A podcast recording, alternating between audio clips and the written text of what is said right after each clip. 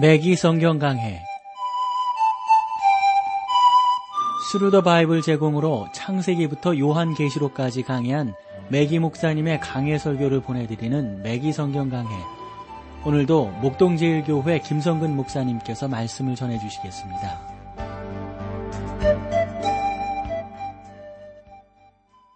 애청자 여러분 안녕하셨습니까? 매기 성경 강해 자, 여러분들을 오늘도 아모스 성경으로 모시겠는데 오늘은 제 9장입니다. 주제는 온 세계에 흩어지는 이상, 그러니까 전 세계적으로 그 왕국이 다시 아, 회복되는 이상을 이제 우리 가운데 소개해주고 있습니다. 그래서 이 9장을 보시면 아모스가 이스라엘에게 전했던 심판의 메시지가 쭉 나오고요. 아모스는 먼 미래를 바라보고 다시금 회복될 이스라엘의 왕국의 영광스러운 모습을 우리 가운데 설명해 주고 있습니다. 어떻게 회복될 것인가 우리 함께 나눌까요? 9장 1절을 보십시오. 내가 보니 주께서 단 곁에 서서 이르시되 기둥머리를 쳐서 문지방이 움직이게 하며 그것으로 부서져서 무리의 머리에 떨어지게 하라. 내가 그 남은 자를 칼로 사륙하리니 그 중에 하나도 도망하지 못하며 그 중에 하나도 피하지 못하리니. 여러분 이 말씀은 그러니까 아술의 침입을 묘사한 것이거든요. 우리는 그 단이 솔로몬의 성전에 있는 단이 아니라 사마리아에 있는 바알 신전의 단을 가리키는 그런 내용으로 이해하면 되겠죠. 그러니까 아수리의 침입으로 그 모든 것들이 다 부서지고 패망하게 된다 하는 겁니다. 성저 그 예루살렘을 이렇게 여행하신 분들이 사마리아를 다녀오신 저는 사마리아를 못 가봤는데 그때는 너무 분쟁 지역이어 가지고 그쪽을 다녀오셔서 그 신전이 폐허된 모습들을 이렇게 보셨다 이렇게 설명들을 하는 것을 보게 됩니다. 기둥머리를 쳐서 문 지방이 움직이게 하며 그것으로 부서져서 무리의 머리에 떨어지게 한다 하는 겁니다. 그러니까 포위를 당했을 때 그 백성들은 성전 안에서 피난처를 찾았던 것이죠. 그러나 그 성전이 너무 갑자기 무너져 많은 백성들이 사로잡히게 될 것입니다. 제가 그 남은 자를 칼로 사륙하리니 그 중에서 하나도 도망하지 못하며 그 중에서 하나도 피하지 못하리라. 살아서 그 성으로부터 도망한 자들은 포로로 잡혀가게 될 것이다 하는 겁니다. 아래와 같은 무서운 말씀에 우리가 다시 한번 유의해야 합니다. 2장, 아유, 9장 2절입니다. 저희가 파고 음부로 들어갈지라도 내 손이 거기서 취하여 낼 것이요. 하늘로 올라갈지라도 내가 거기서 취하여 내리울 것이며 여러분 아무리 땅 파고 들어가고 아무리 지가 하늘로 솟구친다 할지라도 다 하나님 안에 있는 것 아니겠어요? 끄집어내고 끌어내리고 하나님께서 그렇게 하신다 하는 거죠. 악한 자들에게 공포를 주는 두 가지 사실이 있습니다. 오늘날 사람들은 사회 속에서 아주 어, 그 쇠뇌되어서 마음속으로부터 두려움을 지워버리려고 하는데요. 그러나 곰곰이 생각해 보면요. 악한 자들의 마음속에 두려움을 자아내는 두 가지 사실은 하나님의 편지하심과 불변성입니다. 그러니까 뭡니까? 하나님은 어디나 계시단 말이죠. 죽음이라도 하나님 앞에서 피할 수 없습니다. 또 하나님은 결코 불변, 변하지 않습니다. 예수 그리스도는 어제 그리고 영원토록 동일하십니다. 이 두 가지 진리는 하나님의 자녀들에게 큰 위로가 되지만 악한 자들에게는 두려움이 됩니다. 하나님의 자녀는 하나님의 편지하심을 보고 결코 자기를 떠나시지 않으리라는 사실을 확신할 수 있을 것입니다. 예수님께서는 내가 과연 너희를 버리지 아니하고 과연 너희를 떠나지 아니하리라고 말씀하셨습니다. 이 얼마나 놀라운 말씀인지 모릅니다. 또한 예수님은 내게 오는 자를 내가 결단코 내어 쫓지 아니하리라 이렇게 말씀을 해 주셨어요. 이것이 요한복음 6장 37절의 말씀입니다. 예수님께서 일단 예, 여러분 일단 아, 여러분을 영접하시면 여러분을 이렇게 구원하시면 여러분 끝까지 우리 주님 우리를 이끌고 나가시는 분임에는 틀림이 없습니다. 그분은 거룩하신 분이시고요. 그분은 전능하신 분이시면 틀림이 없어요. 그러나 여러분 그분으로 인해서 우리가 승리하지, 승리하지 않으면 안 된다는 말씀이죠. 사랑하는 여러분, 우리는 한번 구원받았으면요. 끝까지 그 하나님에 의해서 인도함을 받게 될 줄로 믿습니다. 9장 3절 볼까요? 갈매산 꼭대기에 숨을지라도 내가 거기서 찾아낼 것이요. 내 눈을 피하여 바다 밑에 숨을지라도 내가 거기서 뱀을 명하여 물게 할 것이요. 그래 갈멜, 갈멜산 꼭대기에 숨을지라도 찾아내신다. 어, 지금은 그쪽이 그 이스라엘 땅으로 보면 하이파 지역이에요. 그래서 그 하이파 지역에 갈멜산이 있는데 갈멜산을 어, 너무나 그 많이들 가고 그러니까 뭐 웬만큼 그 이스라엘을 갔다 오신 분들은 어느 정도인지 다 알고 그 높이가 어느 정도인지도 어느 정도 알다고 안다고 그러죠. 그리고 그 지역에서 그래 그중 높은 산이고 그 산이들이 가파르진 않고 이게 둥그스름한 그러한 산으로 알려져 있죠. 저도 이렇게 가보니까 그렇게 뭐 가파른 산은 아니고 버스가 그 위까지 이렇게 올라가니까 그리고 그곳엔 약 천여 개의 동굴이 있다고 그래요. 특히 바다 쪽을 향해서 많은 동굴이 있는데 그러나 그곳에도 사람들이 숨는다 할지라도 하나님이 다 찾아내시겠다 하는 거예요. 누구도 여러분 하나님의 손에서 벗어날 자가 없습니다. 4절. 그 원수 앞에 사로잡혀 갈지라도 내가 거기서 칼을 명하여 사륙하게 할 것이라. 내가 저희에게 주목하여 화를 내리고 복을 내리지 아니하리라 하시니라. 그 원수 앞에 사료잡혀 갈지라도 그러니까 목숨을 위해서 그 원수들이 고의적으로 붙잡혀 간다 할지라도 하나님의 심판을 면하지 못할 것이다 하는 겁니다. 그러므로 사랑하는 성도 여러분, 악한 자들이 하나님을 두려워하고 미래에 대하여 염려하는 것은 당연한 일입니다. 그들은 결코 피할 수 없을 것입니다. 고통에서 벗어나기 위하여 자살한 사람은 하나님 앞에서 참된 괴로움을 겪을 것입니다. 이것은 마치 혹을 때려다가 혹을 붙이는 격입니다. 아모스 9장 5절을 볼까요?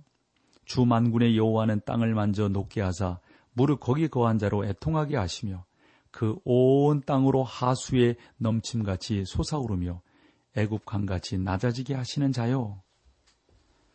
오늘날 그 땅을 방문해 본 사람이 있다면 그곳이 더 이상 적과 꿀이 흐르는 땅이 아니라는 사실을 알 수 있을 것입니다. 그 모든 관계시설이나 경작지에도 불구하고 결코 적과 꿀이 흐르는 땅이 땅이라고 이렇게 말할 수는 없단 말이죠.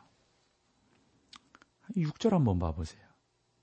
그 전을 하늘에 세우시며 그 궁창의 기초를 땅에 두시며 바닷물을 불러 지면에 쏟으시는 자니 그 이름은 여호와시니라. 아모스는 이처럼 아름다운 방식으로 그 백성들에게 하나님의 전능하심을 상기시키고 있습니다. 하나님은 편지하실 뿐만 아니라 전능하신 분입니다. 이 모든 일을 행하신 분은 바로 하나님이십니다. 하늘에 있는 땅, 별, 해, 항성, 엄청난 은하수, 그 모든 우주가 하나님께 복종하고 있습니다. 하나님은 그 모든 우주가 운행하시는 법을 세우셨고 그러나 보잘 것 없는 우리들 말이죠. 그런 것에 비해 보면 함에도 불구하고 하나님은 우리에게 관심을 갖고 계시고 우리를 통해서 하나님의 놀라운 역사를 이루어가기를 원하신다고요. 그래서 하나님의 백성들이 하나님의 사람들이 반역하고 하나님을 섭하게 하고 하나님을 슬프게 하면 우리 하나님께서 그것 때문에 너무도 너무도 마음 아파하시는 거예요. 아모스는 사실상 이스라엘에게 너희는 이러한 하나님을 회피할 수 있다고 생각하느냐? 없다, 없다. 라고 묻고 있습니다.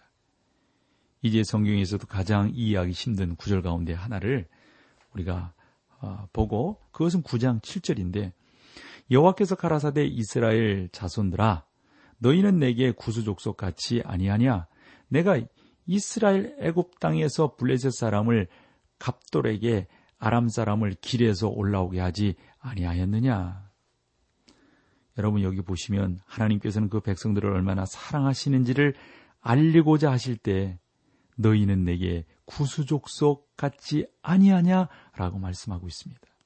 그 이탈리가 이탈리아가 무솔린 치하에서 1935년에 그 에디오피아를 침략했을 때 이 에디오피아에 관한 성경의 예언을 나름대로 그 성경 연구가들이 어, 연구를 했다고 그래요. 그래서 에디오피아의 미래에 대한 하나님의 계획 가운데 포함되어 있다는 사실을 나름대로 발견하고들 깜짝 놀랐는데 그것은 다른 것이 아니라 에디오피아는 우리에게 중요한 국가로 보이지 않을지 모르지만 하나님에게는 아주 중요한 국가이다 하는 것이죠. 그러니까 여러분 이 세상에 그 어떠한 것이 하나님에게 중요하지 않은 것이 없다는 겁니다. 그 모든 것이 다 하나님의 손에 있다고 하는 것을 우리가 깨닫게 되는 것이죠. 자, 여기서 우리 찬송 함께 하고 계속해서 말씀을 나누겠습니다.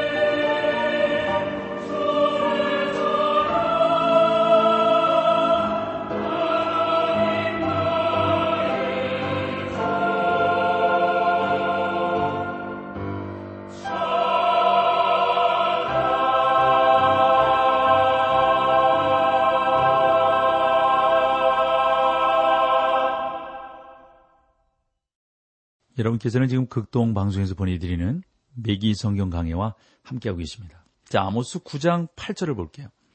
보라 주 여호와 내가 범죄한 나라에 주목하여 지면에서 멸하리라. 그러나 야곱의 집은 온전히 멸하지는 아니하리라. 이는 여호와의 말씀입니다. 범죄한 나라란 여러분 이스라엘을 말하는 거 아시겠죠? 내가 지면에서 멸하리라. 이것은 우리 하나님께서 그 왕국을 아주 멸망시키시겠다 하는 뜻입니다. 하나님께서 이스라엘 백성들을 그 땅으로 돌이키실 때에는 다윗의 보좌 위에 앉으신 분의 주권 아래 한 나라로 이제 통일되게 될 것입니다. 예수 그리스도 안에서 이 땅이 통일되게 되는 거죠. 어, 에베소서에 있는 말씀처럼. 9장 9절을 볼까요? 내가 명하여 이스라엘 족속을 만국 중에 체질하기를 곡식을 체질함 같이 하려니와 그 한 알갱이도 땅에 떨어지지 아니하리라. 이스라엘 족속을 만국 중에 체질하기를 소위 이스라엘의 잃어버린 지파들이 지파들이 어디 있는지 알고 싶다면 여러분 나름대로 우리가 한번 찾아볼 수 있을 거예요. 그러니까 그렇다 할지라도 어, 다 하나님께서 다 골라내고 다다 아, 어, 다 건지신다 하는 말씀이에요. 10절을 보세요. 내 백성 중에서 말하기를 화가 우리에게 미치지 아니하며 임하지 아니하리라 하는 모든 죄인은 칼에 죽으리라. 여러분 죄인들은 어떻습니까? 그들은 죽을 것입니다. 하나님은 자기의 돌아오지 않는 개인들을 심판하실 거예요. 현대 교회에서도 동일한 유출을 할 수 있는데요. 모든 교인들이 다 구원받는 것은 아닐 겁니다. 오직 예수 그리스도를 구주로 모신 사람들이 구원을 받을 것입니다. 그리고 그 사람들이 하나님의 참된 왕이라 일컬음을 얻게 될 것입니다. 그분만이 하나님의 놀라운 은혜들을 일구어 내게 될 것입니다. 두 가지 종류의 이스라엘 곧 자연적인 이스라엘과 영적인 이스라엘이 진정으로 구원받은 사람과 그냥 그냥 교인들이 있단 말이죠. 여러분 이런 부분들에 대해서 우리가 다시 한번 네, 새겨 듣고 다시 한번 깨닫고 다시 한번 하나님 앞에서 온전해져야 될 것입니다. 이제 아모스의 마지막 부분에 이르게 되는데 여기에서 그 왕국의 회복과 범세적인 범세계적인 그 재건이 이제 나오게 됩니다. 아모스는 무서운 심판의 날에 그 백성들이 흩어지고 그리고 난 이후 또 대환란 그 이후까지를 내다보고 있습니다. 9장 11절을 볼까요? 그날에 내가 다윗의 무너진 천막을 일으키고 그 틈을 막으며 그 퇴락한 것을 일으켜 옛적과 같이 세우고 그날이라는 표현은 이스라엘의 마지막 날을 가리킵니다. 그날에 내가 다윗의 무너진 천막을 일으키고 여러분 이 말씀에 이어서 사도행전 15장에서 그 아모스의 예언을 이용하고 있는 야고보의 말을 들을 수가 있는데 어, 말을 마침에 야고보가 대답하여 가로되 형제들아 내 말을 들으라 하나님이 처음으로 이방인 중에서 자기 이름을 위할 백성을 취하시려고 저희를 권고하신 것을 시몬이 고하였으니 선지자들이 선지자들의 말씀이 이와 합하도다. 기록된 바 이후에 내가 돌아와서 다윗이 무너진 장막을 다시 지으며 또 그 퇴락한 것을 다시 지어 일으키리니 이는 그 남은 사람들과 내 백성으로 일컬음을 받은 받는 모든 이방인들로 주를 찾게 하려 함이라 하셨으니 즉 예로부터 이것을 알게 하시는 주의 말씀이라 함과 같으니라. 오늘날 하나님은 이방인들 중에서 자기 이름을 위하여 백성들에게 불러내려 불러내고 계십니다. 이후에 하나님은 다윗의 장막을 일으키실 것입니다. 다시 말하면 아모스가 아직도 미래에 속한 천년 왕국 곧 그 왕국 시대에 대해서 지금 말하고 있는 것이죠. 9장 12절입니다. 저희로 에돔의 남은 자와 내 이름으로 일컫는 망국을 기업으로 얻게 하리라. 이는 이를 행하시는 여호와의 말씀이니라. 그 천년 왕국에 들어갈 많은 민족들이 있을 것입니다. 정말 그래야 여러분 그것을 우리가 분명히 믿습니다. 9장 13절을 보실까요? 여호와께서 가라사대 보라 날이 이를지라 그때에 밭 가는 자가 곡식 베는 자의 뒤에 이를 것이며 포도 밟는 자가 씨 뿌리는 자의 뒤를 이을 것이며 산들은 단 포도주를 흘리며 작은 산들은 녹으리라. 이것은 제가 앞에서 언급했던 사실들에 대한 증거라고 봅니다. 이스라엘 백성들이 축복을 받을 때 이스라엘 땅도 복을 받게 될 것입니다. 그러니까 사람이 복을 받으면 땅도 복을 받아요. 사람이 저주를 받으면 땅도 저주를 받아요. 하나님께서 아담과 하와를 저주하실 때 엉겅퀴가 나게 하셨잖아요. 예. 그 백성과 그 땅은 흥망성쇠를 함께하게 되어져 있습니다. 하나님은 자기 백성들을 그 땅으로 어, 돌아오게 하실 때 그 땅이 적과 꿀이 흐르는 곳이 되리라고 분명히 말씀하셨습니다. 지금 그 땅은 적과 꿀이 흐르는 땅이 아닙니다. 그러므로 저는 현재 유대인들의 귀한이 예언의 성취가 아니다라고 생각을 하는 것이죠. 유대인들이 그들의 땅으로 돌아가고 있지만 그것은 하나님께로 돌아가는 것이 아니기 때문에 그렇습니다. 9장 14절.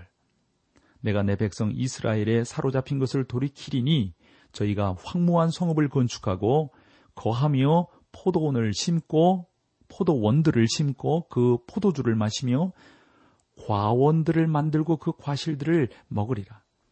하나님은 이스라엘을 그 땅으로 회복시키실 겁니다. 그 땅은 다시 남, 북 왕국으로 나누이지 아니할 겁니다. 이스라엘이 그 초기의 역사처럼 통일된 왕국이 될 것입니다. 그리고 열두 지파가 모두 다시 모일 것입니다. 그들은 오늘날 세계 도처에 흩어져 있잖아요. 뭐 미국에 그리고 유럽에 그리고 러시아에 예, 이렇게 다 흩어져 있잖아요. 잃어버린 자들이 이제 다 이렇게 모일 거란 말이죠. 이것은 대영 제국이나 미국이나 뭐 중국이나 이런 나라를 상징하는 것이 아니라 하나님의 백성들을 하나님께서 모으실 것이다 라고 하는 것을 우리에게 잘 보여주고 있습니다. 아모스 9장 15절 마지막 절입니다. 내가 저희를 그 본토에 심으리니 저희가 나의 준 땅에서 다시 뽑히지 아니하리라. 이는 내 하나님 여호와의 말씀이니라. 하나님께서 이스라엘을 그 땅으로 회복시키실 때 그들은 영원히 그 땅에 거하게 될 것입니다. 사랑하는 여러분, 하나님께서 그 놀라운 역사를 이루실 거라고 하는 사실을 우리가 더 분명하게 바라보고 그 하나님의 인도하심과 그 하나님의 역사하심을 우리가 온전한 마음으로 믿으며 나아가야 될 것입니다. 하나님만이 그 모든 것을 해결하실 수가 있습니다. 하나님만이 우리의 진정한 왕이 되실 수 있는 것입니다. 그분만이 그분만이 진정한 회복을 그분만이 진정한 어?